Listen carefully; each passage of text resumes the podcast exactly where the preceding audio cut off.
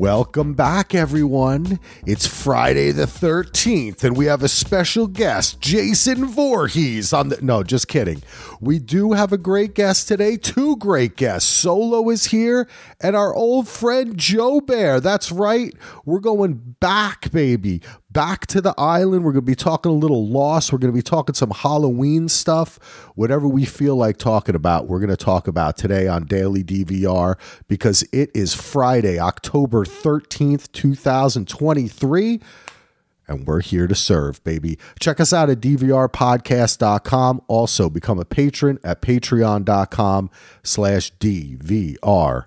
All right, we're here. Solo, how you doing? This is the first time you've been on a non around the couch pod for like over a month because you were away and stuff and and you get to talk to Joe too. It's a great day. Yeah, this is exciting. I moved my schedule around because Axel was like, "Hey Heath, you want to pod today?" I'm like, "Ah, uh, you know, I got stuff." And then like, "Well, Joe Bear's going to be on talking Halloween and Lost," and I'm like, "Hold on a second, cancel, cancel, reschedule, push. I'm in, baby." So I'm excited. I'm excited to be here. That's awesome, Joe. How are you doing, pal? Good. I'm excited and flattered, Heath. Thank you. I, it's uh, it's an honor to podcast. You should be here. No, I'm just kidding. yeah, everyone knows, you know, D, uh, DVR, or really uh, Lost Mythos, uh, Lost Revisited Now fan number one. Yeah, that's my uh, baby. shoot my handle. I feel like I've been listening to you guys since since the beginning, pretty much, and, and uh, it's fun to get on here and talk to you guys finally a little bit more. We've only talked a little bit in the past, but I'm excited to be here. It's very uh, spooky fall vibes going on where I am right now. I'm in Cambridge, Massachusetts, so right outside of Boston. So yeah, baby. Hey Joe, really, it's re- yeah. Why don't you fill some people in? Tell tell us a little bit about yourself. All right. Uh, yeah. So, like I said, I live. I'm living outside of Boston and Cambridge, so just over the river. Um, I think you guys are pretty. Heath, you're you've spent time around here, right? In Boston. Oh yeah. Well, I used to live in Rhode Island and lived in Wellesley for a couple years in oh, my youth. Cool. Oh yeah. Nice. So I know I know the Boston area, New England very well. Yeah. Right. And uh, and I work at a library out here, a public library, uh, and I do a little bit of everything there. But that's uh, a fun thing to talk about too if it comes up. Um, let's see, I, I do a lot of music stuff. I mostly these days just kind of on my own doing recordings at home, piano and beats and electronic kind of stuff like that. Um, but I play a little bit of everything, so that's always tied to stuff that I do. Um, talk about movies and things. I'll probably talk about the music a lot, and obviously big movie and TV fan, which is how I got onto you guys through Lost, and just have followed you through everything else from there. Um, and yeah, that's like the that's the basic Joe world over here. Nice Joe world. Music and hey, I shook Joe Bear's hand at the Lost finale. Yeah, I, I think that Jay was when I, I, met you guys. That was that was uh yeah, I mentioned to you guys that I've started my Lost rewatch, the first one that I've really done since it was over. Um, yeah. And it's quite a trip because I, you know, when I was watching Lost, I started off watching it like after I was a diehard uh, Survivor fan. And then it was kind of like the next thing to come along that was sort of the first big show that I got into like that. Um, and when it started, I was like ending high school and then I followed it through college and had a group of friends that I watched Lost with. But the podcast experience for me in Lost was such a big deal. And it, uh, you know, it was sort of the foundation of even now how I live my life, where I feel like I am rarely ever not listening to a podcast or a book or something. And it's, uh, you know, sometimes it, you wonder how it's too many like voices talk. All my friends are digital friends that I listen to in my headphones every day, but you know, it's convenient and it's, it's, uh, it's been great. You know, feeling. it's been great over the years to have you guys to listen to and to have everybody else. And I was, you know, listening to Jay and Jack at the time. And now when I'm doing my rewatch, it's been fun because I'm going back and listening to, uh, their original podcast and the official Lost podcast too. You can find those on YouTube. So I've been kind of trying to listen to those as I'm going along with the rewatch. That's uh, awesome, and it's bringing me back wow. for sure. Yeah, man. Have you been keeping up with um what they're doing uh with the documentary? A little bit, basically just what you guys are sharing, and because I had listened to Dharma Arts back in the day too, so it's yeah. fun to hear Ralph and uh, I listened to the pods that you guys have done with them to kind of promote and get ready for it. But I'm excited for that. What's the, what's the latest on when we might see it?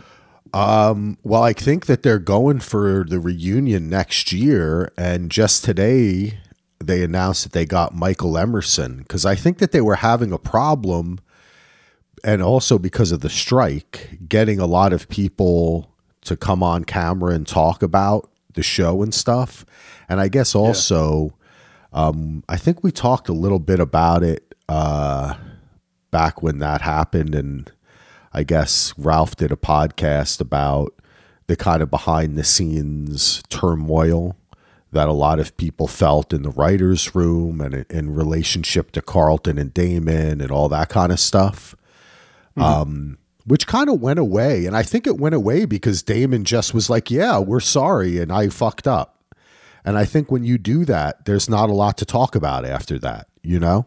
Um, it's the yeah. denials and the obfuscation that get people talking, that get the drama going. Uh, it's like reality TV or whatever. If someone's just like, "Yeah, I did it. I'm sorry. Oh, can we move on now?" Then everyone's like, "Okay. Well, I mean, what are we going to do? Can't keep yelling about it." Um, but that's a good thing too because it did bring light to things, and I think, at least it seemed to me that Damon had learned something from it, and that kind of played out with Watchmen and other projects that he did later. Um, which is interesting because that's recently Marshawn Lynch said something about this. He was in that movie Bottoms, which I watched about half of. That's a very funny movie. Um, and he said that part of the reason he did that because is when his sister came out, he was not cool about it. He was like in high school. So then later on, when a project where he could kind of celebrate that came available, he like jumped on board and that actually I don't know if you did you catch did either you guys catch that movie Bottoms the the woman from uh, the Bear is in it. Yeah, I, I didn't get a oh. chance to see it yet, but it did. Okay. It looked good. Yeah, it's very. I, I just haven't. Yeah, I, I, I feel like I'm the actually the episode of Snowfall I was in was called The Bottoms, but That's you all. Were, you guys, and I played bottom in Midsummer Night's Dream. You found the bottom in that one. You found the bottom of a, yeah. a gun barrel. So yeah, yeah. Too bad it was a bottle of a bottle, yeah, bottom of a bottle. Got but, capped. Yeah. Um, I don't even remember what I was saying. What was I talking about? You're talking about the bottoms, Marshawn Lynch, sister Marshawn coming Lynch. out. Anyway, yes, that was. I just I don't know why that story came to mind. But uh, I don't remember what we were talking about. But Lost, you know baby. What? Wait, it's because of if it's because of Marshawn Lynch. Every time like I'm at a store or I get something, I always say appreciate you instead of I appreciate it because he said it in like a Subway commercial or something. Yeah. And I love Marshawn Lynch, so I, oh man, it's like the last six months I've been saying appreciate you. He is great. he was recently on this uh, show Stars on Mars, and he was really the best part of it everybody liked Marshawn. It was really good. Um, all right, so oh yeah, we were talking about the the Lost, the doc. So the yeah, Lost. Are got... you like Tony Kornheiser now, putting the in front of everything? We were talking about the Lost, the Lost TV show program. Well, they got Michael Emerson, and hopefully they'll be getting a lot more people. Even though, sadly, today there was some kerfuffle with um, the uh, the actors and the producers, I guess, they're not really getting along and talking as much. So we thought that strike would come to an end rather soon after the writer's strike, but it hasn't. Which no, sucks. you know what's weird, Axel? I got an alert from SAG yesterday.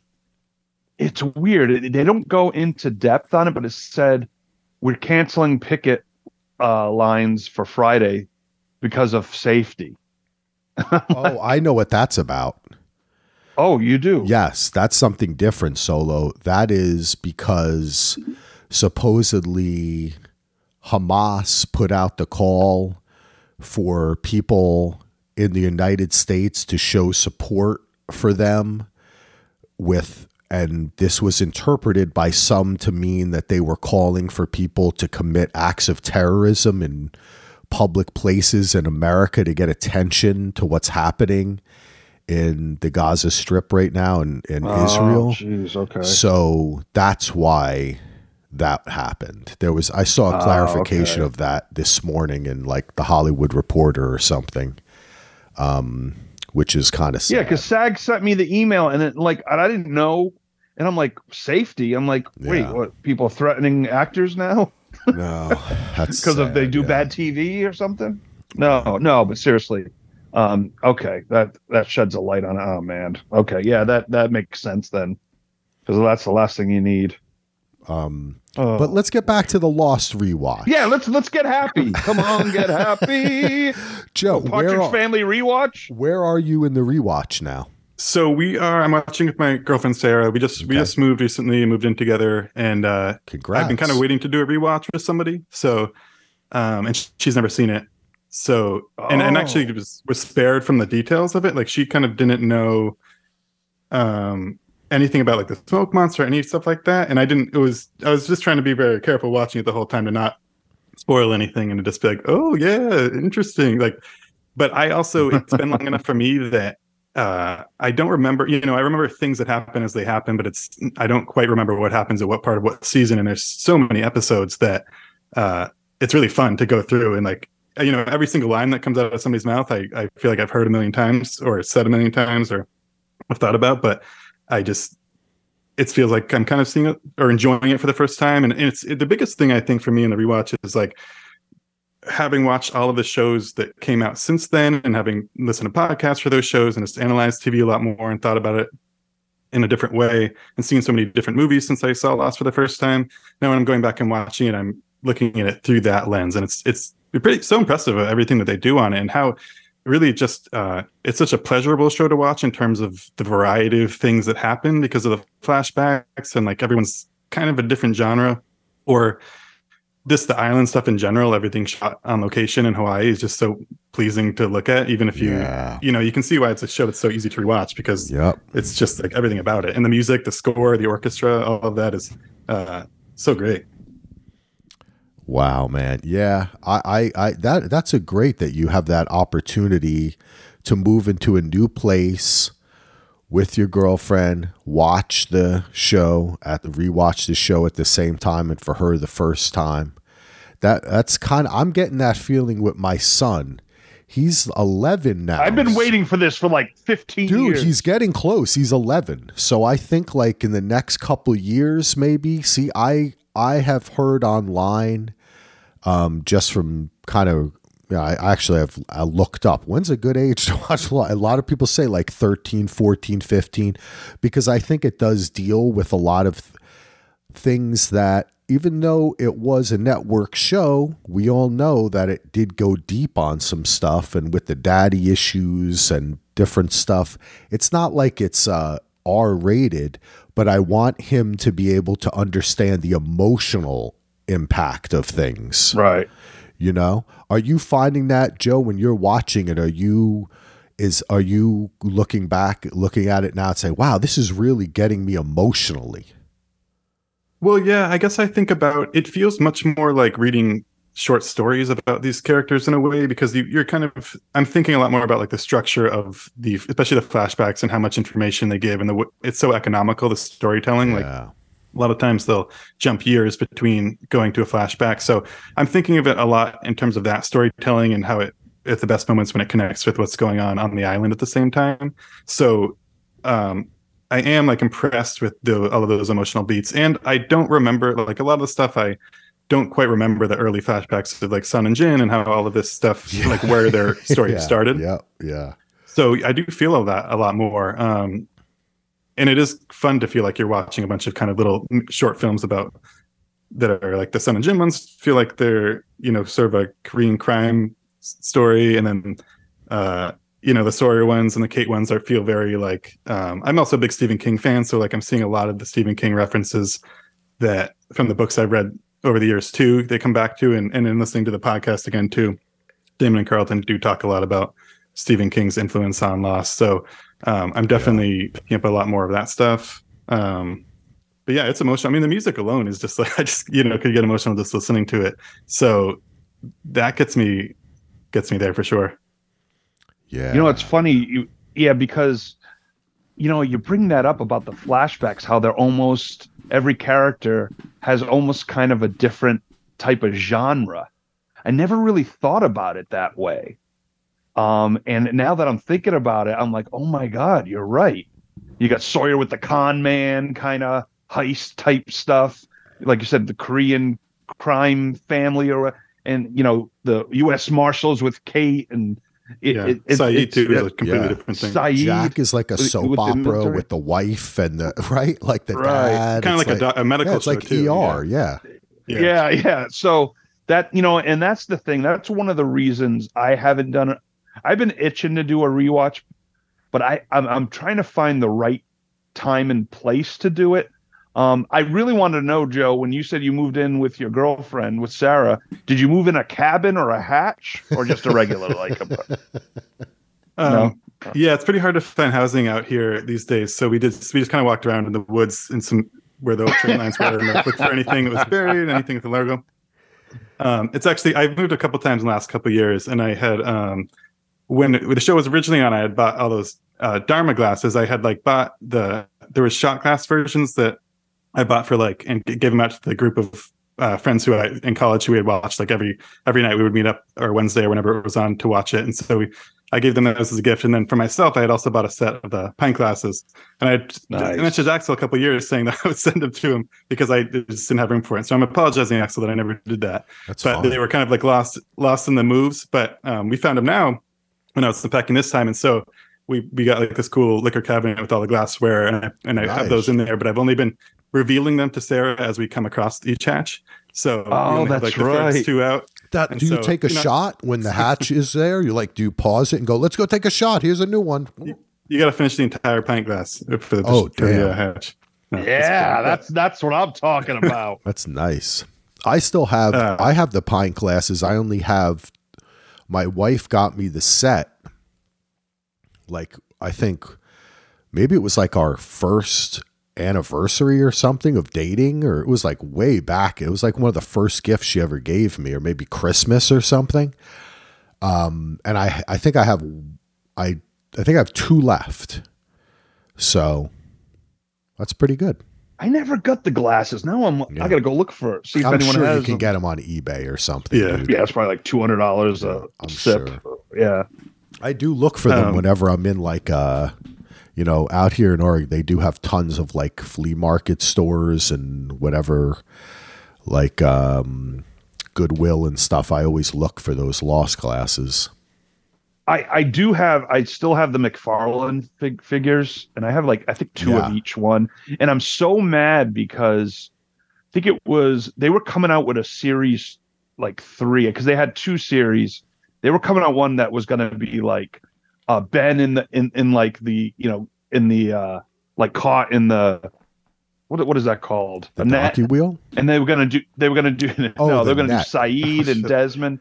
They were gonna do Sayid and Desmond. It was a lot of like season two, and then they canceled it, and I was so pissed. Oh, I, I I was like, did they did they try to did they make them already and then just stop production or you know, I was so upset somewhere out there, that. dude. They're uh, out there, like the prototypes. I bet you someone has them.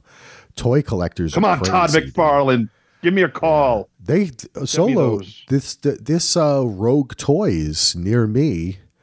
They have a bunch of lost stuff. They have a ton of like lost um, uh, figures and from all different lines. I think oh. you sent somebody sent me um, the Man in Black. Yeah, and, and, Jacob. Yeah, I sent you that. Okay, yeah, yeah I, I have them right here in front of me. Yeah, they're, they're like the '70s style. Yeah, they're like figures. the GI Joe six million dollar yeah, man. Cool. I have style. a Sawyer one. I have a Sawyer one still. Yeah.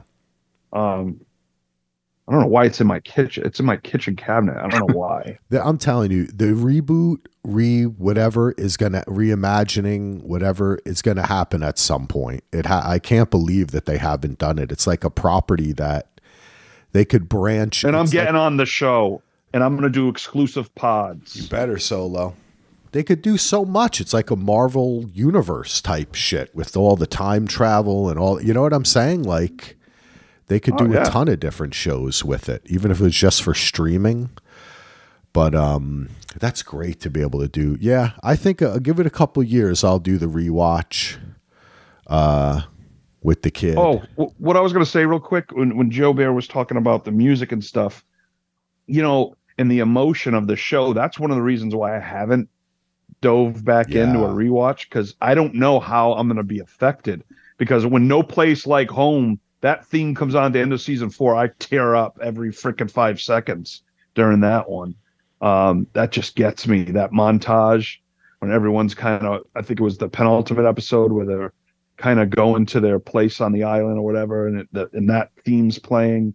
Oh, so I, I, I, don't know. I don't know emotionally. All of a sudden, I'm going to watch a few episodes. I'll be calling Alex and Miss Wendy and Anna. I'm going to be like Donald. I'm going to be like, guys, I need therapy. Have you uh, have you been crying at all yet, Joe? Or have you have you looked over and caught your girlfriend um, crying?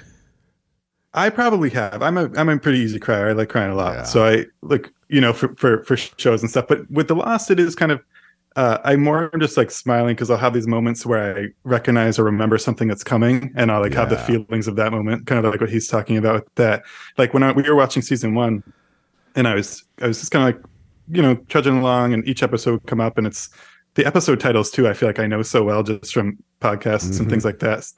Like mm-hmm. there's just all these things, and uh, but you know I just and I just all of a sudden remembered how season one ended, and I was like, oh my god, like the raft and everything with Walt and how. Yeah I mean, the other thing is like watching the show was such a we're gonna have to take the boy. yeah, yeah. But you know, then having to wait after that for season two is just like um, it's unbelievable to kind of think about waiting that long yeah. for those kind of uh, cliffhangers. Oh, yeah. yeah. and even the, the fact that like when the show was on, that they would like take weeks off in between episodes at times for the ABC scheduling. Like just remembering how much of a pain that all was. It's really nice to be able to kind of watch them one after the other. Uh, how are you um, watching it? Are you watching it on like Blu-ray, DVD, streaming? Well, I'm glad you asked. So I did start with Hulu, but then uh, through the library, I got the Blu-rays to to watch. Nice. Um, physical is, media, you know, baby. Yeah. yeah, I like the physical media. It is a fun part about my job is that a lot of times it's I feel like I'm working at a movie store because you know we get a lot of people that come in and just check out DVDs and Blu-rays. Um, so you end up talking about movies with them that way uh, and for myself too it's nice to be able to like anything i kind of want. And if it's not streaming i can get it in a couple days. Uh, so this is a psa for enjoying your we got a doc the last video store the library. Interlibrary loans baby. Yeah. um like yeah that's great. You know i just read an article today that said best buy is considering stopping st- selling blu-rays and any type of like physical media like that I thought they already did because I went in there like a few months ago and they got oh, nothing. Really? They got okay. Nothing. They got like new releases mm.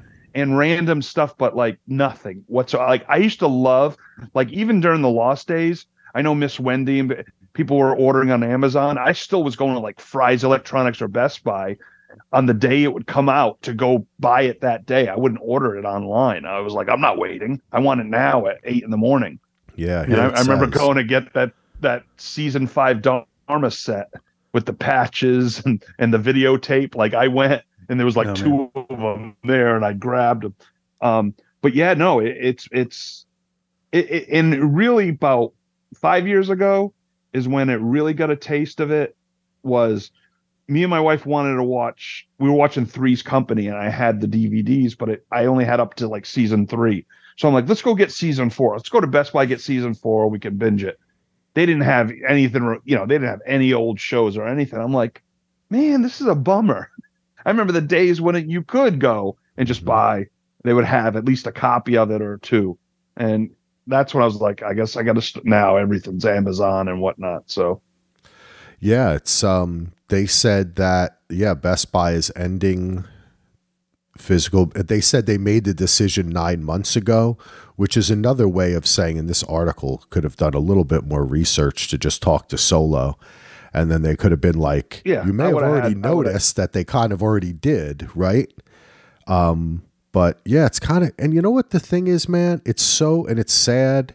It's the same thing with what's happening to streaming, where we have like a, a these glory days of commercial free, pumping tons of money, making all these scripted shows is coming to an end because of Wall Street and the money.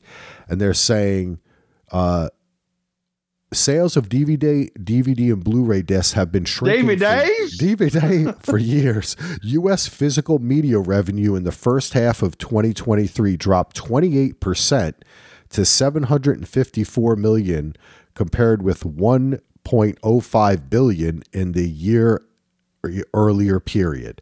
So they're still making tons of money off of it, but they're just not making enough money off of it, right? Like that is a substantial drop, but I, I can understand. I mean, obviously, it doesn't seem like, besides folks like ourselves, you know, back in the day, you just buy someone a season of something on DVD. You know what I mean? Like, it yeah. was, but now, yeah, with streaming, but you can't. I bought my cousin some a, a few movies, and then he goes, "You know, I haven't had a Blu-ray player in like six years." Yeah, yeah. And I'm like, what? Yeah. You don't have a Blu-ray player? But it's it's happening, and and eventually, like you know how you have Blu-ray, and then of course everything's coming out in 4K. Are they even going to bother doing like 6K? Like, what's the point? You know? Yeah. So I don't, I don't know. Joe, do you find that more of the people who are coming to the library and getting physical media are older or or or are they just more into it? Uh, a little of both, but yeah, I guess probably older. Um, because there are, I think, just holdouts of people who don't want to are messing around with streaming stuff, and they are just checking out. You know, it's a mix of people who are just wanting to get kind of older movies or catching up on TV series of things. But yeah, I would say it's mostly an older crowd. Although, up until a couple years ago, was also like the children's room DVDs just constantly mm, those get checked out so much because yeah. for kids to like go onto the shelves and it's like you're being in, a, you know, you can pick up things that look cool get a big stack of 10 of them and they don't cost anything. Yeah. So that I think those circulated a lot, but they started almost almost simultaneously with Disney Plus coming out. They had to kind of downsize the entire collection because it just wasn't going anywhere and taking up too much space because yeah. nobody, you know, it, you feel like those families at a certain point like have to get Disney Plus if your kids, if you have like a couple kids that are all that age, it would be really hard to not right. have everything so accessible. That's a great point um, with Disney Plus, man. I think yeah. to myself too, as uh, when Lachlan was younger, we would go to the library to encourage reading, to get him a book. We go all the time, and then I would pick up a DVD. Or this is the other thing: is a lot of video game players, right? The library yeah. would have video games, great a great selection, and they were always checked out, and it was very popular. But also, the video game systems themselves are now eliminating the drive, just like Macs do, right? They don't have the disk drive anymore. To yeah. put in a Blu-ray or a DVD or whatever, oh, right? Wow. So the like I think a lot of the new Xboxes and P, the PS5 uh, it comes there's no drive. So you get the game digitally or not. So or you I think you could pay a lot more money to have the drive. But I think the only thing I have, the thing I have now is a PS4 and Xbox One. That's how I'd watch a Blu-ray. I, I don't think I watch much physical media anymore. Um, and I think maybe COVID too, right, ha- has a hand in that. People turn to streaming because they weren't going out as much, right? They get more used to it. It like forces the indoctrination of it. Um, so Yep. well, yeah, I, I definitely stream a lot more than I used to.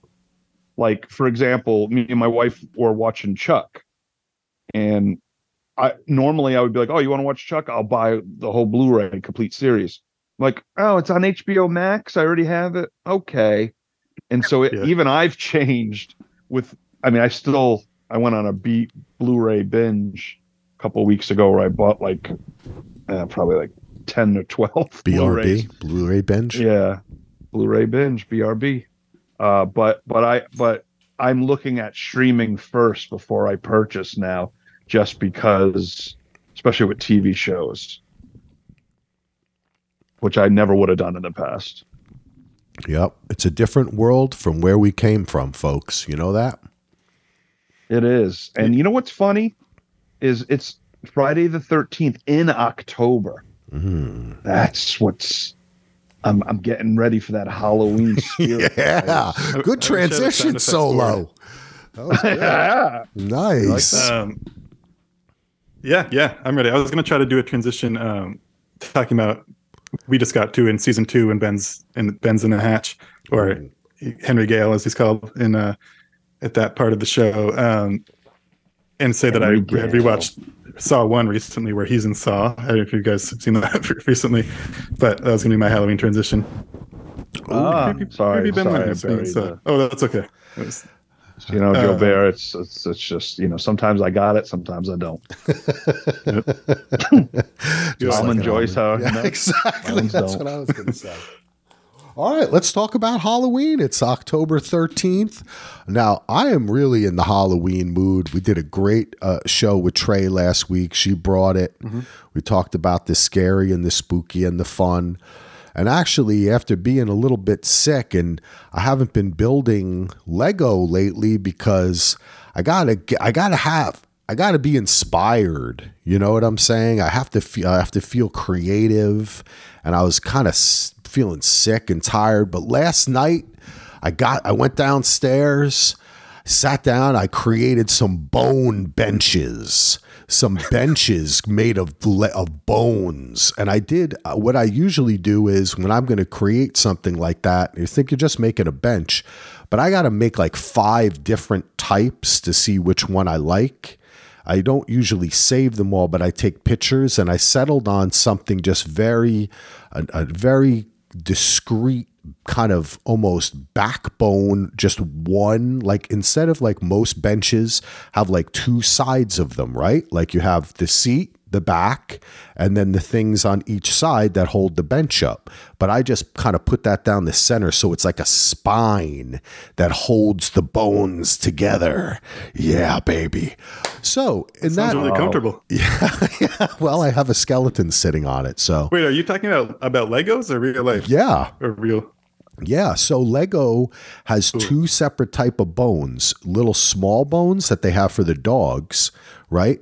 Yeah. And like yeah. f- for animals or whatever in different sets and then they do for like the Halloween sets and other stuff, they do have big long bones. And so what I did is I took 4 of them and just kind of made them into a bench so you can sit on it, but it's made of bones. Now, Axel, I mean, I'm I'm not the only Legos I really remember of, you know, when I was a kid, maybe. But now, is all the pieces like square rectangles, or do they do different types? Oh, you, like, dude, no, there are literally hundreds, if not thousands, of different pieces, and it's insane. I know. I told you I spent two months sorting all my pieces, and for a certain extent, you have to be like, okay, that go. That's like a belongs to this group, but it can become like mind numbing of how you sort and what kind of different pieces and that's the fun of it is like using weird different pieces re- to represent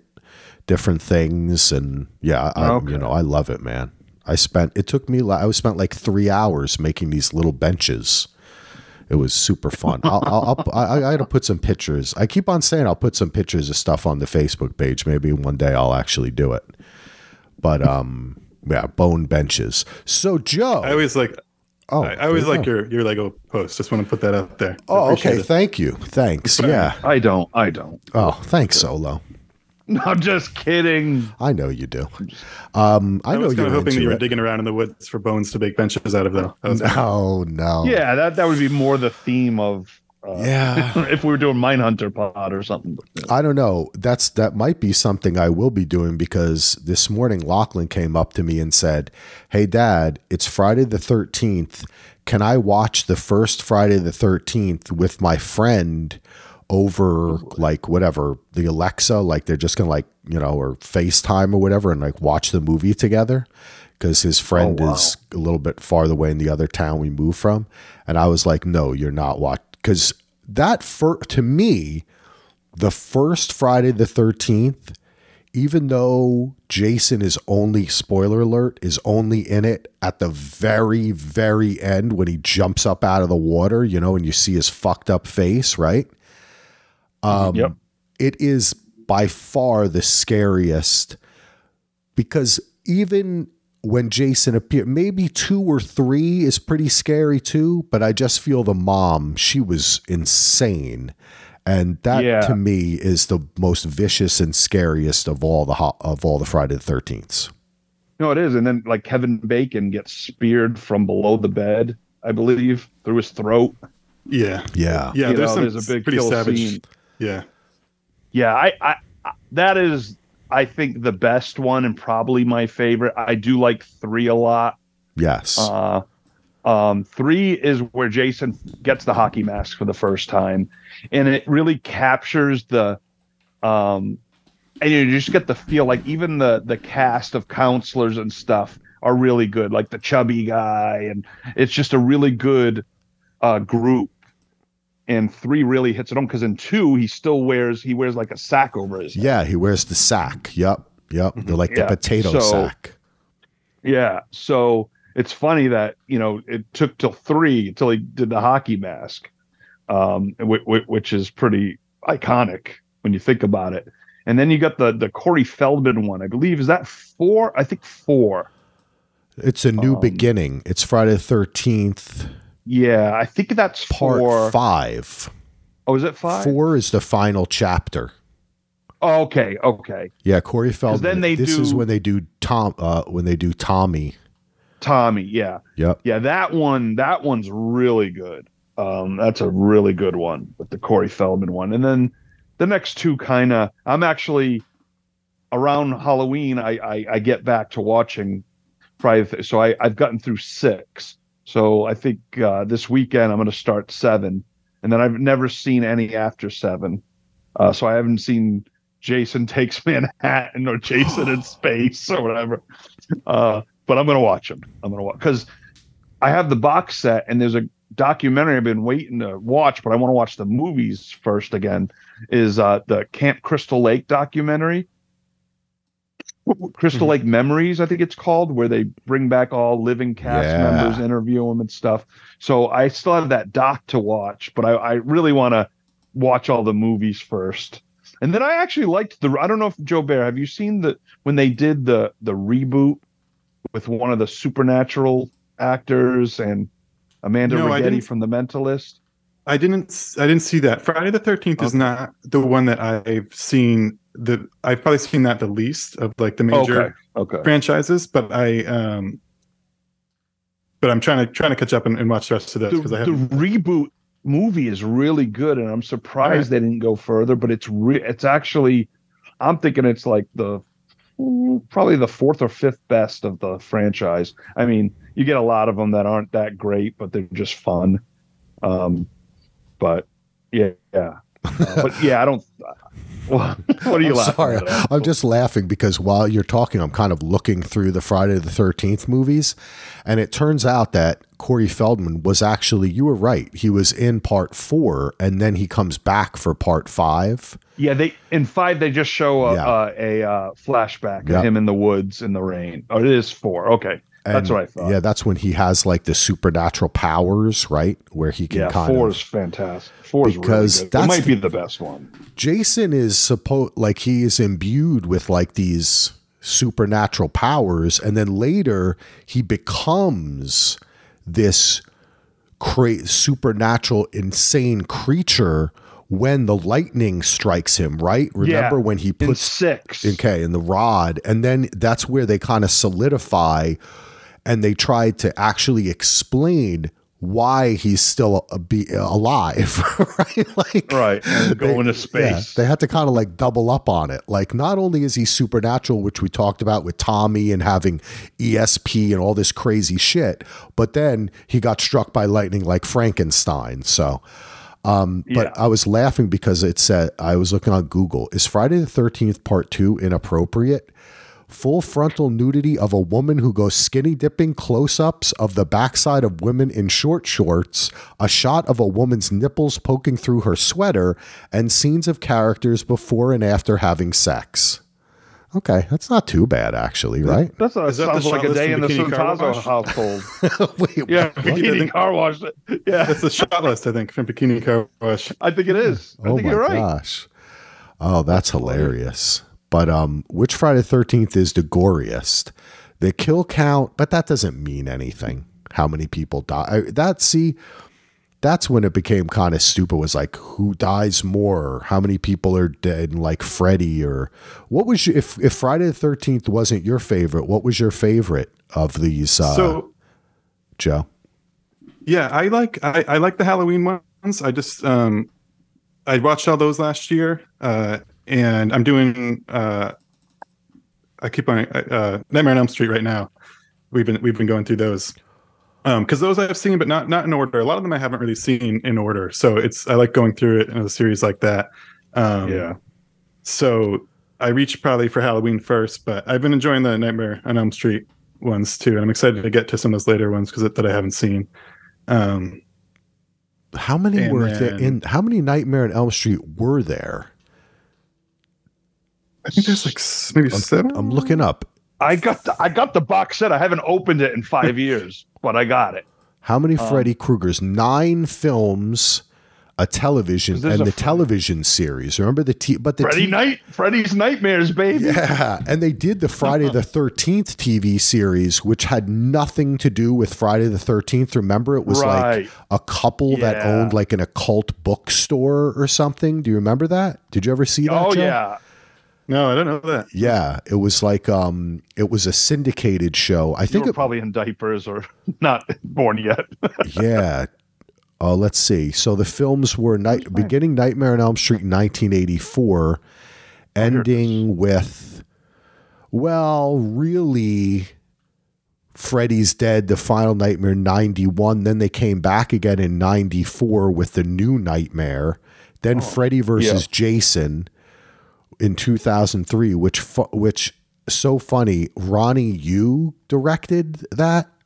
He actually is a, he was a Hong Kong director, and he ended up doing like Bride of Chucky and Freddy versus all these yeah. horror movies. He did that kangaroo kung fu movie back in the day. Um, I can't remember the name of it's like what is that called? Warrior. Yeah, then they rebooted A Nightmare on Elm Street. Yeah, they did. I'm sorry. It, no, you're absolutely right in 2010. Right. Okay. Yep. So it has been 13, 14 years since they've made a Nightmare on Elm Street movie. You know, I think it's. Oh, it'll come back. I'm sure. Yeah, it, it could come back, but they they ended up making way more Friday the Thirteenth movies.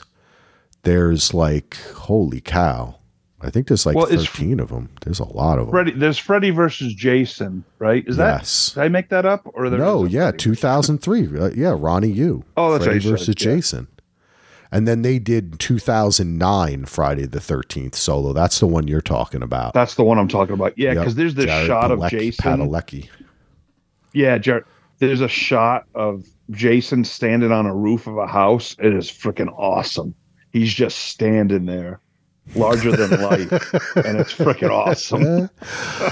you know, my dad used to take me to these movies, and I saw a lot of the a lot of them in uh, the movie theater, if you can believe it. Um, not yeah. the original. I think the first one I probably saw was like the final chapter, like ni- in 1984 right. when I was like 10. But Jason was my favorite just because it was he there I, I kind of like the way there wasn't too much of a story, but then I kind of I, I kind of got into the ESP Tommy weird stuff. And also Nightmare on Elm Street fucking freaked me out. Freddy Krueger actually scared me. Jason never scared me. The Friday 13th movies never scared me, but I think uh, the like not being able to sleep and having nightmares, that's kind of a scary concept, you know? Yeah. Yeah. The uh especially like in the first when the idea of yeah drinking coffee or taking their taking like the pills to try to stay awake and yeah. the idea that you can't fall asleep is and i think because everyone can kind of relate to that like no matter where you're living too it's sort of a anybody who's watching that or even if you just see a little clip of it as a kid it's sort of something that can stick with you. Yes. Definitely um, the, the, practical effects in those are so good. It's yeah. that's the kind of stuff too when you see that like it just makes your even now I, I, just prefer that so much i mean you know we, we, obviously talk about this a lot but prefer all of that it's it's such it's fun to go back and watch these movies and, and get to experience all that kind of effects and so much better than anything cg and the stuff that usually takes me out of most modern horror yes i totally agree what did you think of the newer halloween series that david gordon green and danny mcbride did that with. Um, yeah. What did you think of those? I, I didn't hate them actually. I I uh, the first one, the 2018 one, I thought was really good. I, I you know I definitely approach remakes like that as just um, not really trying to compare it to the original, but having I think I think horror specifically as a genre to do reboots is kind of fun because they can kind of there's a sort of a low standard in terms of how good it can be. But for me, if it's like, especially if it's coming out in the fall, especially if it's just like a, I like going to the theater to see a good horror movie, even if it's not the best movie on its own or compared to other movies, right? It's like a, it's a different scale. So, um, those I, I enjoyed. I thought the 2018 was pretty brutal and pretty intense. Like I saw it when it first came out, um, and then I saw another theater had like maybe a year or two after it came out, did a double feature with the original and with that one. Um, and I just it was a lot more like brutal and intense in terms of the killings and stuff than I thought. And you know, you get cool mu- moments with the music and enough stuff there. Um, the second one is a lot goofier, uh, and I don't think works as well. And then the third one, Halloween Ends, I thought was pretty was it's very different. I don't know if either of you guys saw that, but um, I it took a kind of a weird angle on it. I, I did. That. I yeah, um, I, I saw yeah. all of them. Yeah. What What did you think about them? Uh, I was disappointed. I liked, I really liked the yeah. way the first one. What is what is it again? Uh, Halloween. What do they call them? Just Halloween. The first one is just called that. Oh, right, Halloween. And, and Halloween, Halloween kills, kills, and Halloween ends. Halloween ends. Okay, yeah. so I liked the take, and I and I liked the way the first one was shot. I thought it was more true to Carpenter's style I like hundred percent. Yeah, and I like the whole the music. I like the scene in the beginning when he escapes and everything. I, and I really was hmm. enjoying it. But it you the the directions they went in and this need to make it about Jamie Lee Curtis's character so much yeah was a kind of a I felt was like a narrative turnoff to me because I I just felt like they kind of beat you over the head with that, but then also all this horrible shit kept on happening to her. Right? Like it was, it wasn't exactly fulfilling for me. I didn't see how it was fulfilling. Like by the end of it, I'm supposed to feel like she's vanquished him, but basically he ruined her entire life. You know what I mean? That's all her life has been about is him, right? And what happened. So I just felt it was it didn't it it neither reached the scary thing to me nor the meaningful like it was trying to. And just in general david gordon green as a director leaves me baffled because sometimes i think he can do funny um great like even heartwarming movies and some nice serious movies too. Like i don't know if you ever saw i guess it's called like a the two-hander where it's what's Paul Rudd and I can't remember who else it was when he's they're like they're like working uh, a day on the road or something. I've got to find the name of this movie. But then he makes movies like this, which I feel are just kind of there's there was no heart in the in the two subsequent movies. It's like they were trying desperately to m- care about what they were making. Um, and this new Exorcist is not supposed to be any good either and what I, from what I've heard, it's going. They're doing a lot of like re. They're going to again try to reimagine it, you know, and then loosely connect. I did see it. the new one. What did you think of that? The Exorcist well, one. Uh, yeah, I, I, it's um, kind of like the Halloween ones. Like there's a he's he's definitely a good horror filmmaker in a lot of ways. Like in the editing is really cool. Especially this movie is is uh, very good. I well, I don't know, but very good. But it's pretty good for the first like two thirds. The setup is really cool, and they do a very slow transition to the spooky stuff. So that in like each little detail of what happens to the girls getting possessed is focused on, which makes it uh, an enjoyable watch because you don't quite know when things are going to get too too real. Um, but by the end, it's it's just they try to fit way too much in there. There's like way too many people uh, mm. that you're trying to focus on weird side characters that feel a little bit like they're there to have something to pull from for the sequels that I think they're already were attached to, right? I think that they were signed up to make three movies. Yep. if it does decent. Yeah. So there is a lot of extra stuff there that feels like it's setting it up. Whereas oh no, they already it did it, Joe. This there was a big yeah. to do that they they paid for three sequel for three movies. Okay. Like yeah. they signed everyone for it. Yeah. So when it starts, I don't know. I was kind of there's a lot of cool setup to it, some good fall, like you know, all I need is some orange leaves going down the sidewalk and some you know cuts the Halloween stuff, and I'm like, all right, I'm I'm in enough, and and it and it was pretty good, but it just uh, I, they just try to do a little bit too much, I think it, and end up not doing really anything, and then um, there is like that little like extra layer of like computer effects over things that would have been perfectly scary if it was just an actress doing the stunt, but it's it feels oh, like there's man. that glossy layer, um, which just kind of pisses me off. So um, it's a little bit weird like that. Like I don't think you'll really like it. It's not it's not a, a complete waste of time though if you're looking for a scary movie to see. Um, Damn, but, that stinks. That movie I was thinking well, about is yeah. Prince Avalanche. If you get a chance, David Gordon Green. It's with Emile Hirsch and Paul Rudd, and it's fucking fantastic. It's just like two guys okay. working on a roadway in 1988, just talking to each other, and it's just a great movie. Um, but anyway, that's sad about The Exorcist because the original Exorcist, well, that shit was yeah. always classically scary. Uh, you can't say anything bad about that one. Yeah, I mean the thing about that too, though, is that's so kind of singular with that feeling. Like to set yourself up making an Exorcist movie that's going to be like that, I feel like you would need just a really a different kind of director with a really strong vision to just do one specific. You know, because this is this does definitely feel like it's trying to fit like please those fans, but also just be a 2023 horror movie in terms of the way it looks and feels. Like yeah. it doesn't feel old the way The Exorcist always will. You know, it doesn't. uh There's just not that layer of kind of creepiness that you get from watching something that was made in the 70s, right? Yeah, so. and it's a, and you know what? If if fan service kills one thing in particular, it's horror because it totally takes you out. That's what I felt with the Halloween ones too. Is like I felt like I was almost watching like some like kind of weird recreation of a movie instead of a movie. Mm-hmm. You know, and that it's felt it just feels like a movie once removed in some sense where I'm not really I'm supposed to know I'm watching it, not be a part of it. Does that does that make any sense? You know, it just feels too that's why I'm I don't I'm I don't care about fan service really in anything. I don't need hell if they come out with a new Lost, they don't need to have any of the oh, I don't need to see shit. I just need it to be a good story. And I think that's the problem with all of a sudden you get known. It's like with Blumhouse, where I thought that they did a lot of good stuff. And now I feel like they don't. I feel like a lot of their stuff is cheesy.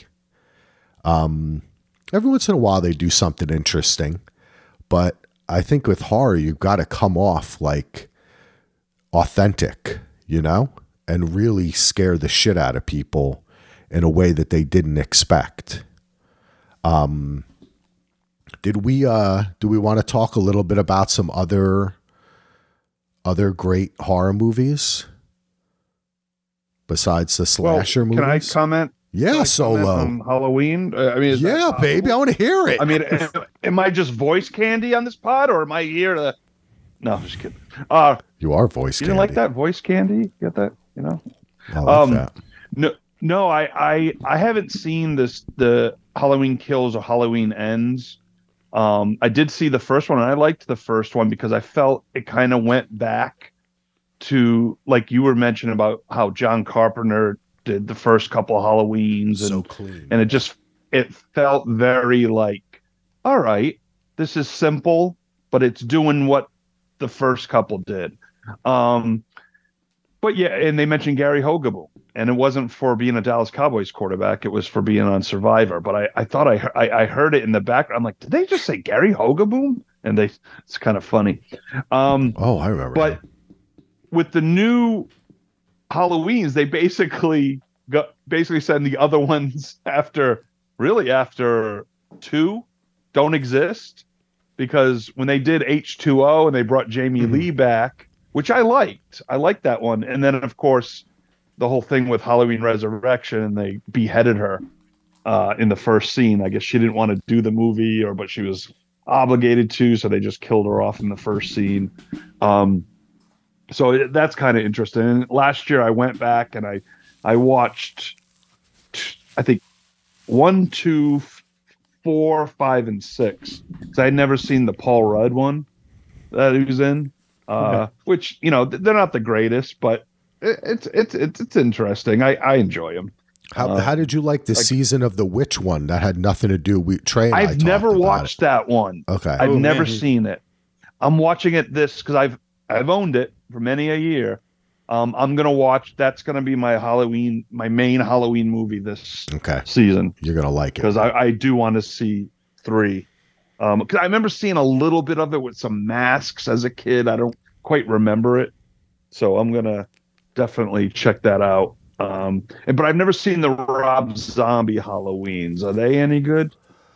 Um, I remember seeing his remake of the or redo or reimagining of the first one and thinking similarly to the even though the David Gordon Green one is takes is like after I think Rob Zombie was trying to redo it. But yeah, they stole I mean they they did a lot of the the sliding camera stuff, the the that one that was an interesting film for Carpenter because I think it's maybe his most well shot film, but he does a lot of moving the camera, but a lot, a lot also of just sticking it there on a tripod and letting things happen in the frame that you have. Like when Jason, well, Jason, when Michael Myers is like standing behind the bush and they just hold that shot forever. And then all of a sudden you just see him and you're like, oh my God. right? Like it's totally, yeah. He does that is some, and they kind of copy that camera work, but it wasn't great. I mean, I think you got to do something new and different, you know, and and try to frighten people in a new way. That's why even more recently, when I think about like the paranormal activity movies, like that first one was really good. I thought that they had something good. once they redid it like a billion times. It's not fun anymore but the first one really scared the shit out of me. Paranormal activity. Kind of like I am right now. No. no comment. Joe? Never saw the paranormals. I was leaving voice a little room for a little ghost voice to come in and be on the recording when you listen back later. those are great movies. Did you like those, Joe? Um, I haven't seen them all. I did see the first one, and I do like. I I don't know if you would consider. That. I guess that's considered found footage ish, right? Yeah, I mean, kind I of like that security cam slash found footage, right? Yeah, and I like you know a movie like that where it's a sort of the constraint of the idea is what makes it good because mm-hmm. they have to come up with ideas that will work with that setup. Um, I think that that makes it good, and also like the fact that we see those kind of screens and, and footage a lot in like our regular lives is the kind of thing that comes up as a right. as a horror reference all the time which is another i think original halloween works well like you were saying with just like somebody standing behind a bush. So like these really simple ideas that can be kind of come up in everyday life and remind you of the movie. I feel like that's what makes these movies last a while. And paranormal yeah. activity is a good good example i guess of somebody was going to make that movie at some point. So it's good that they got ahead of it right? Yeah, I mean, I think it's I think it really works because when you think about that kind of like security cam footage or whatever, you really think of it just being endlessly boring, right? Like you're just fast forwarding until you hit yeah. something. Oh, a little something happens. Then nothing happens. So they kind of lull you into submission when you're like, oh, and then it just kind of freaks you out. Um, it also like kind of that. Yeah. I'm sorry. That movie Quarantine with with Jennifer Carpenter. Yeah, that was good. Dexter. Yeah. See, I thought if they just made that a regular movie and not a found footage, it would have been better. Like, because uh, you know, a lot of times in those found footage movies, you have the stupid commentary by the cameraman. Yeah, and the shake and it, it just like it takes you out of it because it's like, all right, real, you know. But I was like, this movie would have been great without the freaking it being a found footage movie. Yep, yep, and of course, Blair Witch. You can't. I mean, I think that that still stands as a super freaky very scary movie. Oh, I'll always remember the first time yeah. I saw it. I think it. I mean, this the subsequent sequels and stuff. They were. I don't think any of them were any good, but that original one idea and like you're talking just one concept really works for that movie especially in the 90s oh, yeah. when we thought it, a lot of people thought it was real like you didn't yeah. Yeah. there was a little presence online but everyone wasn't online. Um yeah. but to be honest i i didn't see it till about 10 years ago. I finally watched it. And I tried to put myself back in the 90s and whatever and I, I you know I really liked it. Um I wish I would have seen it in the 90s and got more of a you know that feel of oh my god is this real or not? I mean I know it's not real but the way they did it, it really you know I I I don't know how it would play nowadays someone watching it for the first time but I was able to put myself back in that time and kind of enjoy it in that way. Yeah, nowadays it would be like um a mysterious TikTok is left on the internet. and well, somebody viewed it, or if you view this Instagram reel story, you will be transported into hell.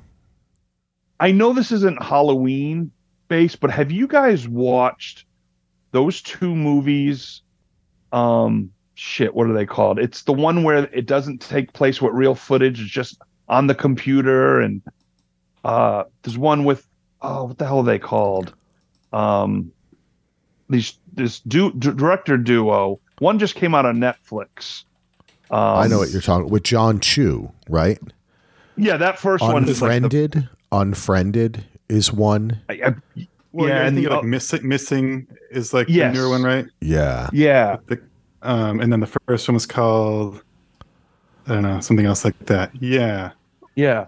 I, I actually enjoyed those. Did you guys enjoy those or? Uh, I thought the first one I saw was I think that's Unfriended. I thought was was was pretty good. Is that okay? That because that's a straight up horror movie. The other one is called Searching, with John Cho. Yeah.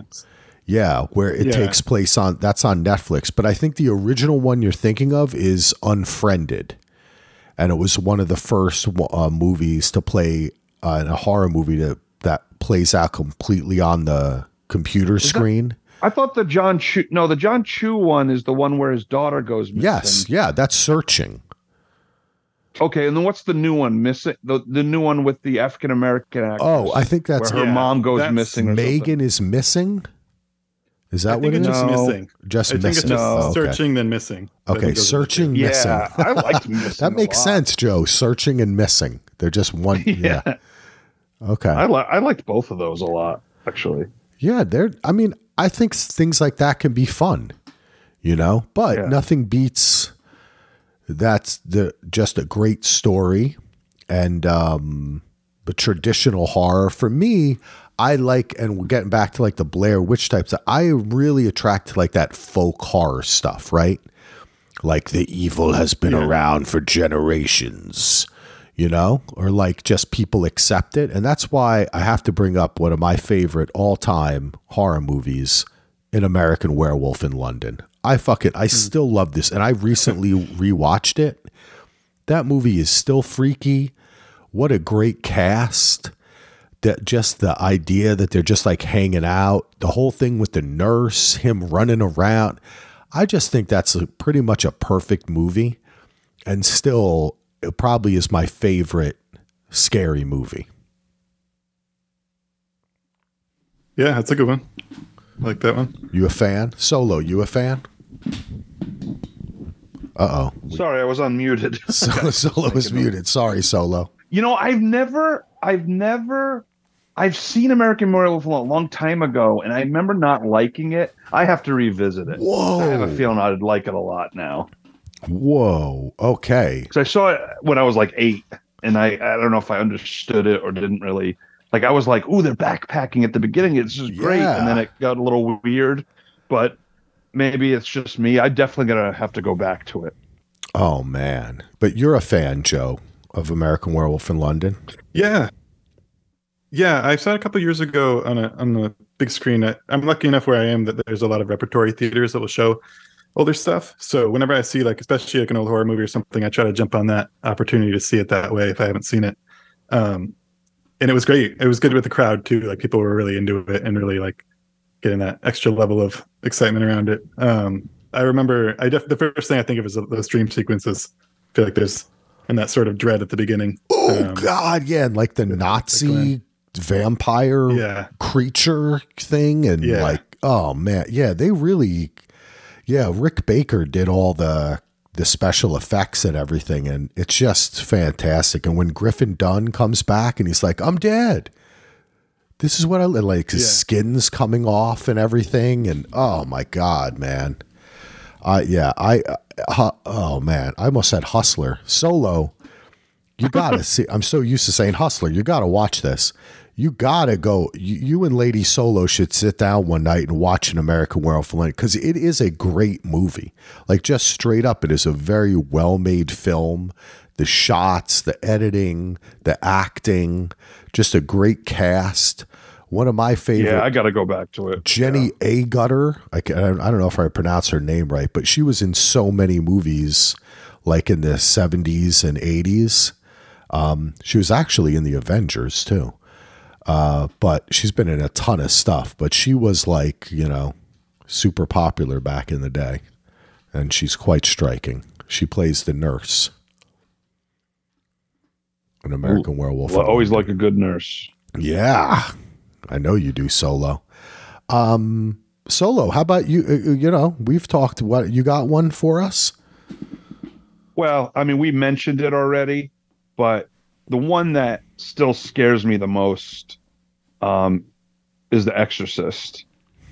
Um, that movie just because it seems so real, uh, and it's like it, it almost feels like yeah, it's just something about that '70s look and just the time. The exorcist gets me and i i think that's a fantastic film. I saw it i was god it must have been like 20 years ago they they put it back in the theater with some new footage like her coming down the stairs and they added some stuff. And i saw it in the theater and i was like oh, i was enjoying it but so many people were laughing and it really and it was just like yeah and i'm like it really took me out of it i'm like why the hell you you know, and I think a lot of people, especially around the early 2000s, to prevent themselves from getting scared, they laugh in order to, oh, that's, you know, that couldn't happen or that's weird because they don't want to just let it in. And I was ready there with my cousin Kevin, and we're just ready to let it in and just get scared, you know, and just go back. And again, it's like going back. Like I would love to go back in time to the 70s and watch Jaws, watch The Exorcist for the first time with people who weren't used to that, you know? And people are so used to everything now that it's kind of tough to scare people in a theater. I mean, you'll get your jump scares and whatnot, but it's it doesn't seem as much as we've become more aware of things and have seen so many damn movies now and so many different types and where back in the you know 70s the experience of a movie like that would change people's lives you know? Yeah. Do you find that when you go into your theaters that you talked about joe? People laughing yeah, at scary movies?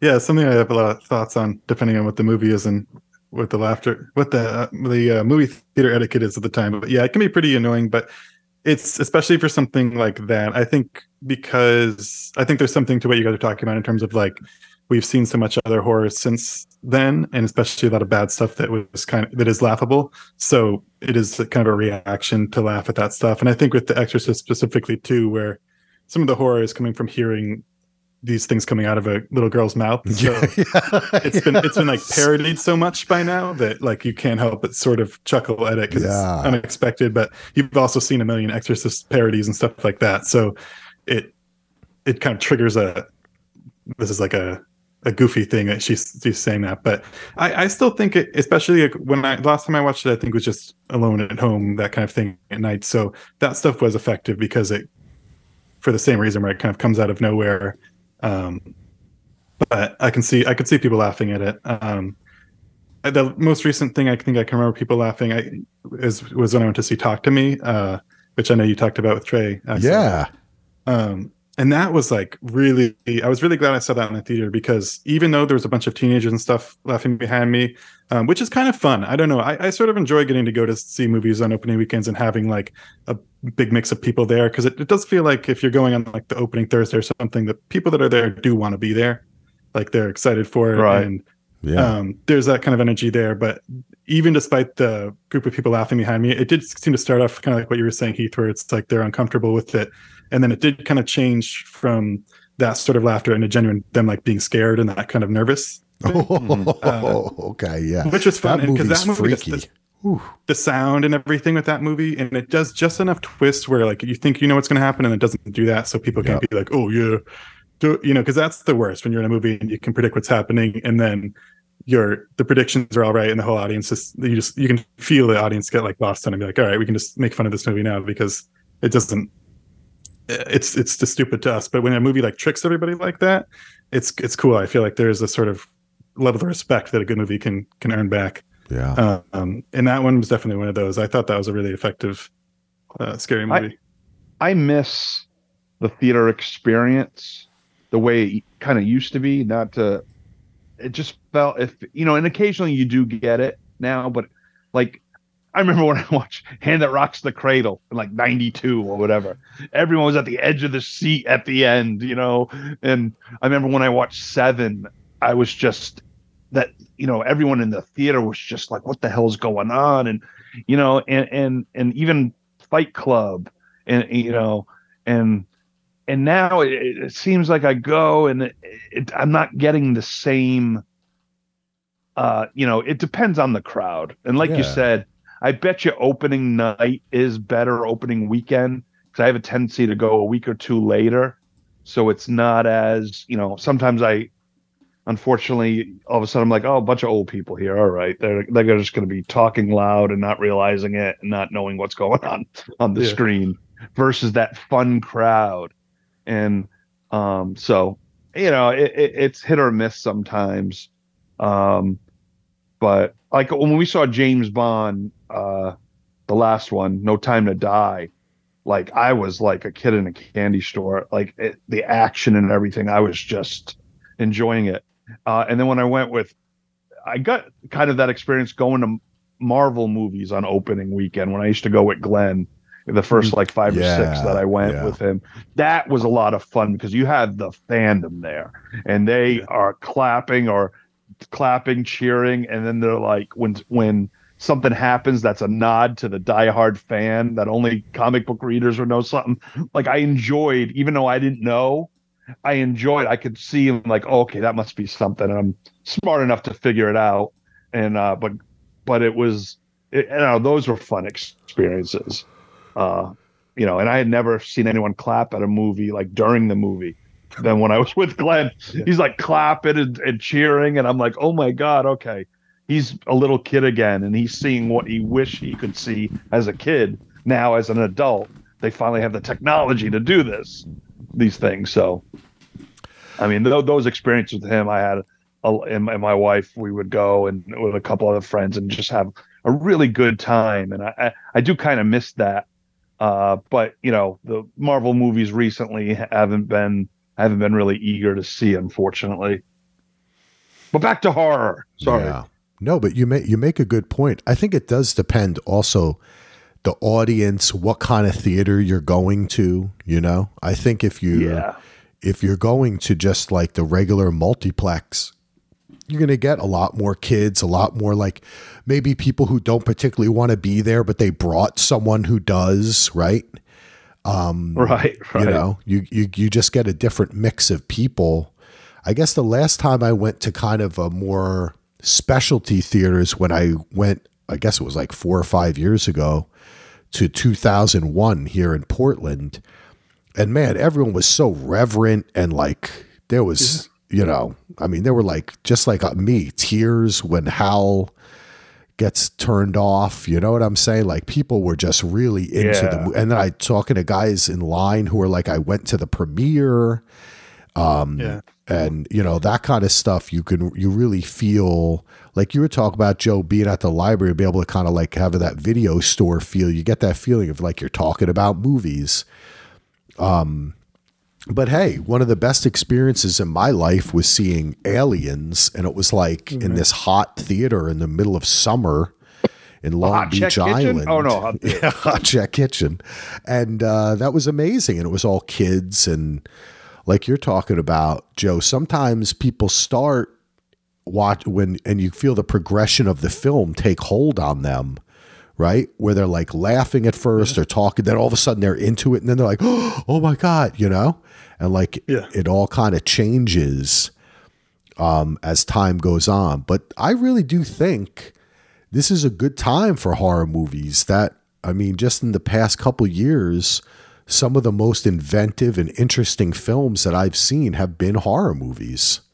Um, and Talk to Me is fantastic, man. If if anyone's looking for a new Halloween horror movie, yeah, you should check it out because that is scary and it really it feels very real.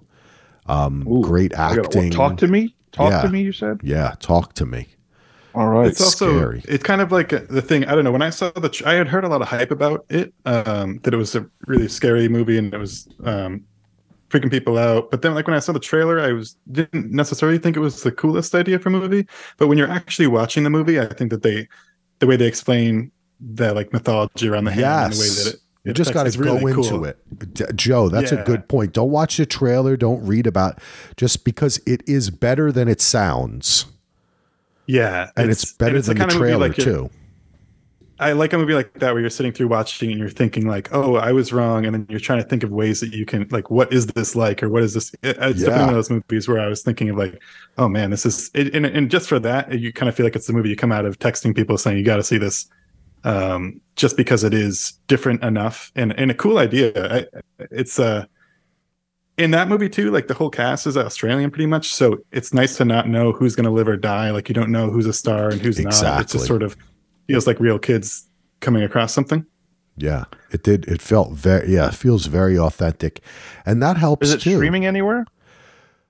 Do you know? Uh, I, I don't know. It's available. I, I, don't know if it's free or anything. Yeah, oh, you can buy it at this point, but I saw it through other means. Heath, you can put them hold of your oh. local Burbank library and get right over there. Yeah, seriously. Uh, well, yeah, you can stream on everything, but it, you can. It's it's it's yeah, you have to rent it. Okay, I don't mind spending the money. Yeah, it's it's definitely worth it. It's a scary one, but yeah, there's been, there's good ones. There's been some some good horror movies that have come out recently, and not all of them are super scary. I do want to I do want to mention I didn't get a chance last time when Trey and I was were um, were chatting, but I have to tell you that I think one of the most fun Halloween movies to come out in recent memory is Adam Sandler in Hubie Halloween on Netflix. I think this yeah. movie. Did either of you watch this movie?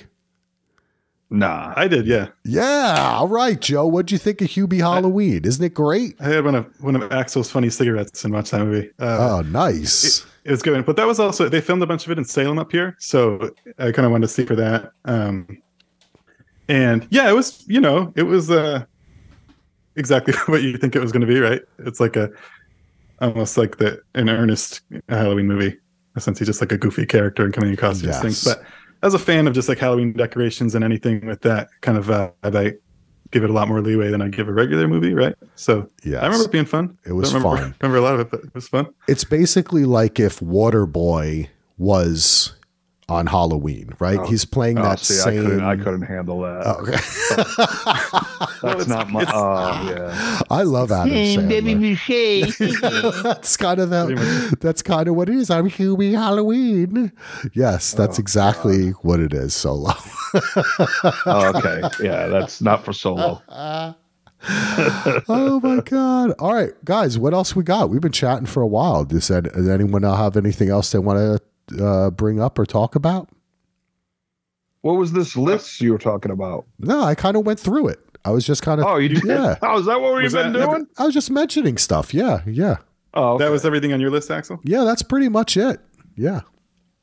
So, what is your what are your like your main go tos when it comes to October and you guys are going to watch something?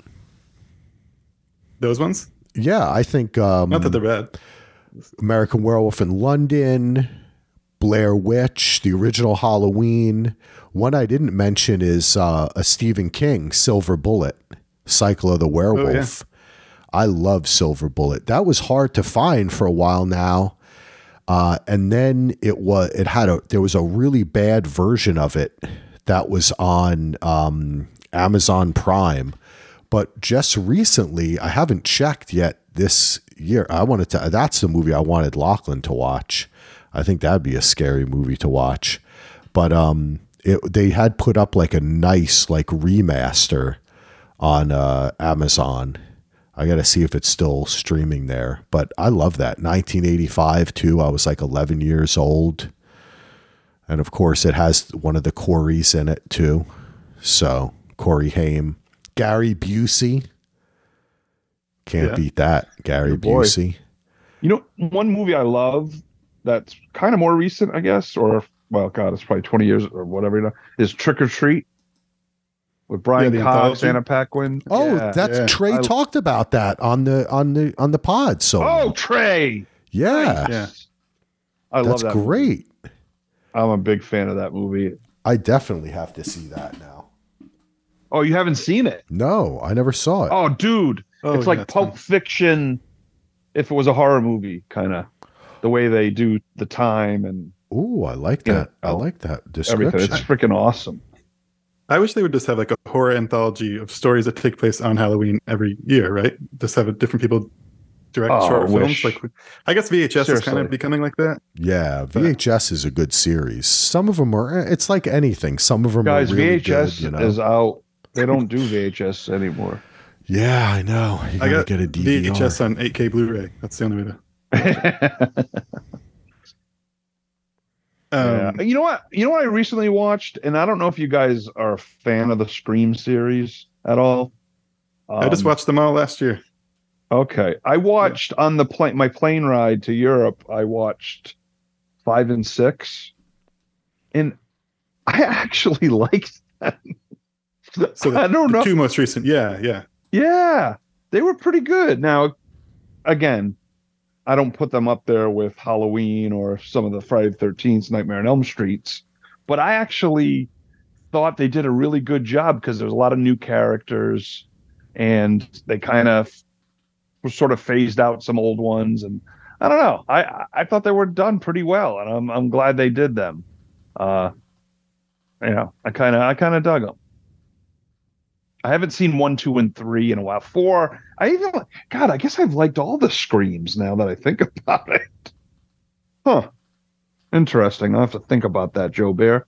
Yeah. I realize I, how much I like screams. They, yeah, they're good. I hadn't seen. Um, I feel like I had seen them maybe as they were coming out, but not ones that I revisited.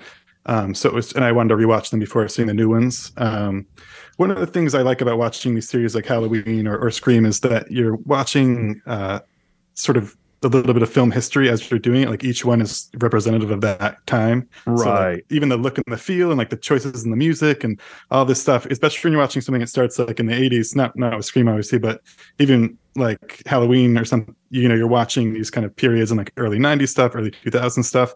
Um, and so I just think like getting to watch them all in order like that is a fun way to kind of see those changes. And Scream is almost yeah. about that, like where the the way that the movies are, are kind of representative of like what kind of twist was going on at that time.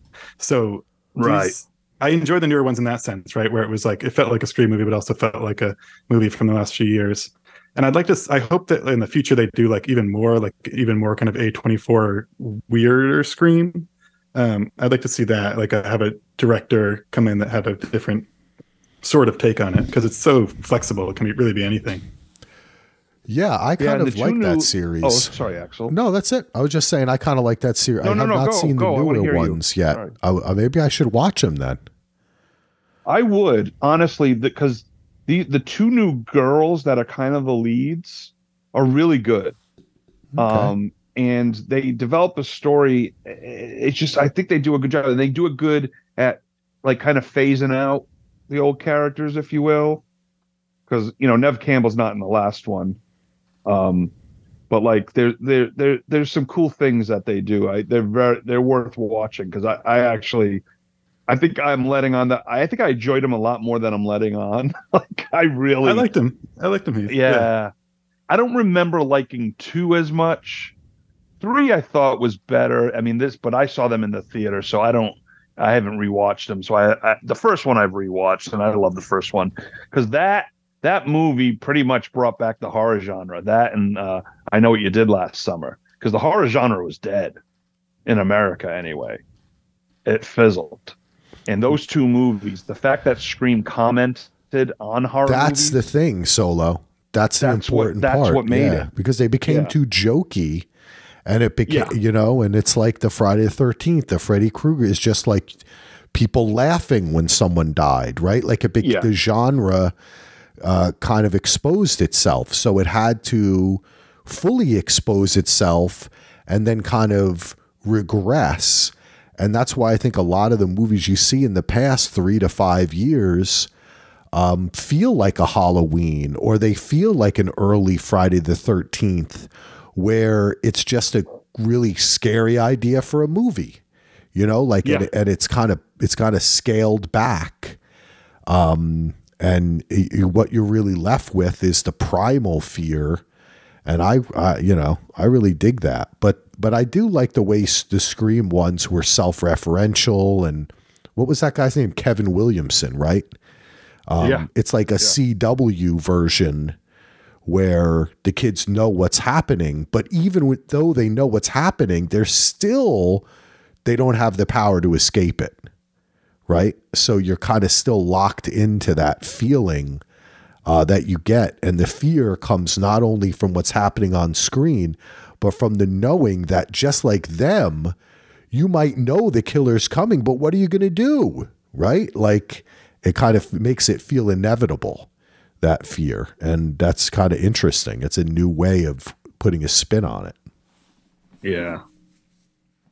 They're also fun to watch because of that, that they're meta. Like they, even within the movies, they have a stab franchise, which is like based on yeah, the events yeah. of the first one. So it's a good movie to watch and kind of make fun of. Like it encourages you almost to pick it apart, like yeah. you're watching a horror movie. You don't have to be like super serious about it because at the end of it, it's always also kind of like a Scooby Doo thing of like you're telling me that this like that teenager is the one who was just throwing these grown men like over you know, like the whoever's underneath the mask every movie is always the question. Yeah, it's always yeah. kind of like, oh, I'm not really sure that made sense or like how this person got from here to there. But it kind of because the movie sort of embraces that, it doesn't really matter. You can just kind of enjoy that within the world of the Scream movie. I will um, say this. Like, yeah. Oh, sorry. I'm sorry. No, no I'm go ahead, Joe Bear. I'm, I apologize. Okay. I will say this, and the new the two new Screams use the Stab franchise very well in it, and in the last one there's a great twist at the beginning that I mm. thought was well done. I did not expect that ha- to happen, which I thought was cool. And that's all I'm going to say. But it, yeah. it, it really, uh, yeah, because in the last one, I, I, believe they go to New York City, and it just yeah. adds a new dynamic, which I really. That's what like. I was going to say. Yeah, yeah. I feel like Axel, you would like like the horror in the city part of it. Oh, I do. That's funny because that brings us back to one of the one of the freaky things that they did and I think I think Friday the 13th part 2 when he follows the girl back to her apartment in New York. Oh yeah. And kills her and then you're like, "Oh my god, he can leave the lake." And then it's just like, "Holy shit, anybody could die." You know? So when they that's that also reminds me one of the scariest movies from my childhood, Wolfen. Uh, you ever see Wolfen? Was that he a character on Game of Thrones? oh no, this Albert Finney, Tom oh. Noonan. Oh. um, it's like yeah, there's there's like a there's like a, a serial killer in New York. Mm-hmm. And they don't really know what's happening, and it's kind of like New York when all the buildings were burnt down, like in the '60s and '70s and shit, you know. And oh, um, oh, wow. and then they find out that it's a werewolf. Um, Cool. So in London, New York, in old London town. Oh, New Amsterdam, New Amsterdam it is, but Albert Finney is in it. Amsterdam. It's like it's it's a scary oh. movie, but that made me scared too because I remember I saw that movie and then like the next day I was going into Manhattan with my dad, so I was like super freaked out, you know, like I was pretty young. It was 1981, So I guess mm. Whitley Strieber wrote it. Remember, and he wrote that movie about getting taken by aliens. Liev's dad. Yeah, no. maybe. Let's see. The Hunger, the Wolf, Communion, Communion. Yeah, his his uh, his experience is taken by aliens, which happens. A Hustler was taken hey. by aliens. They still haven't brought him back. No, and then they brought him back, and then they took him back again. I don't know why. They gave they gave one too many anal probes, and that was the end of that.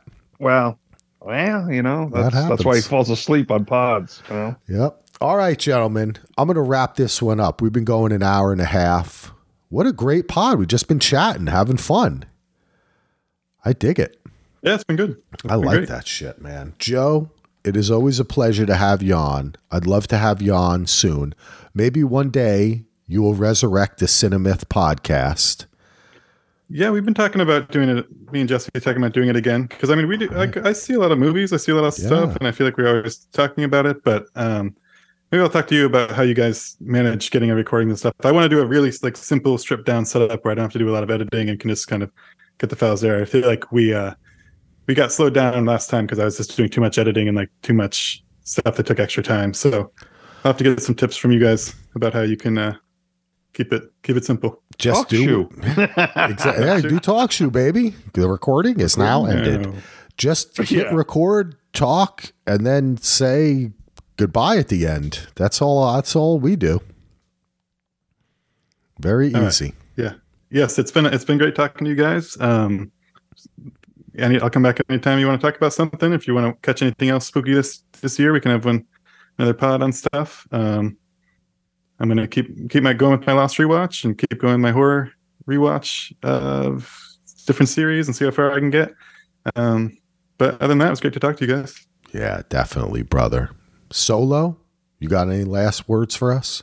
I do. I do. I want to keep you as long as possible.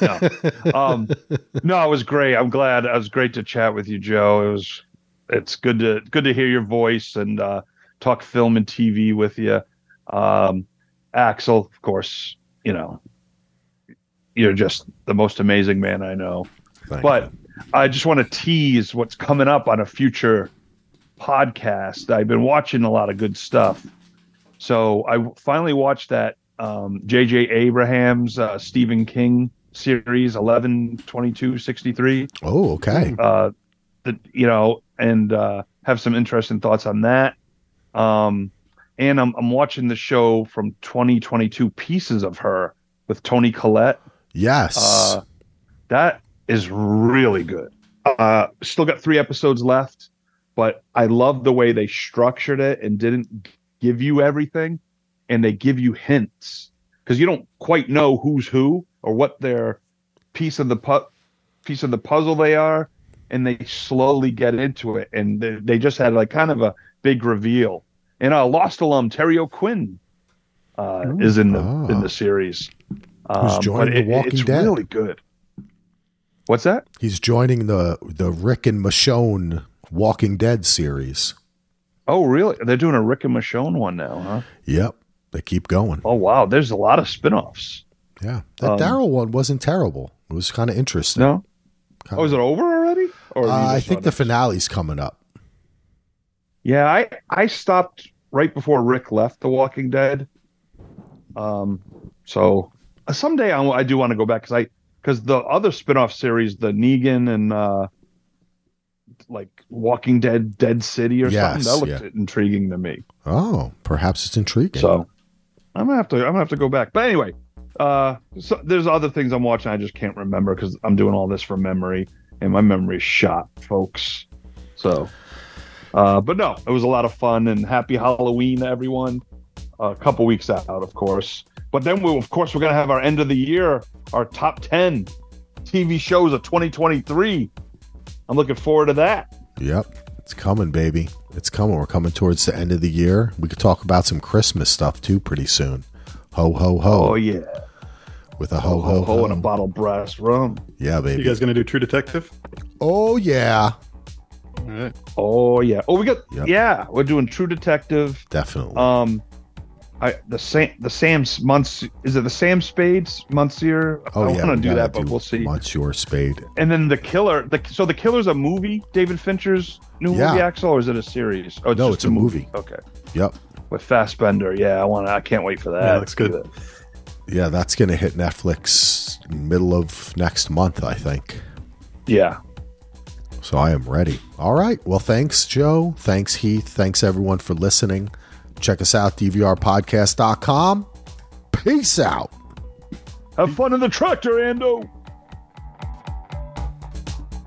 Welcome to East New York.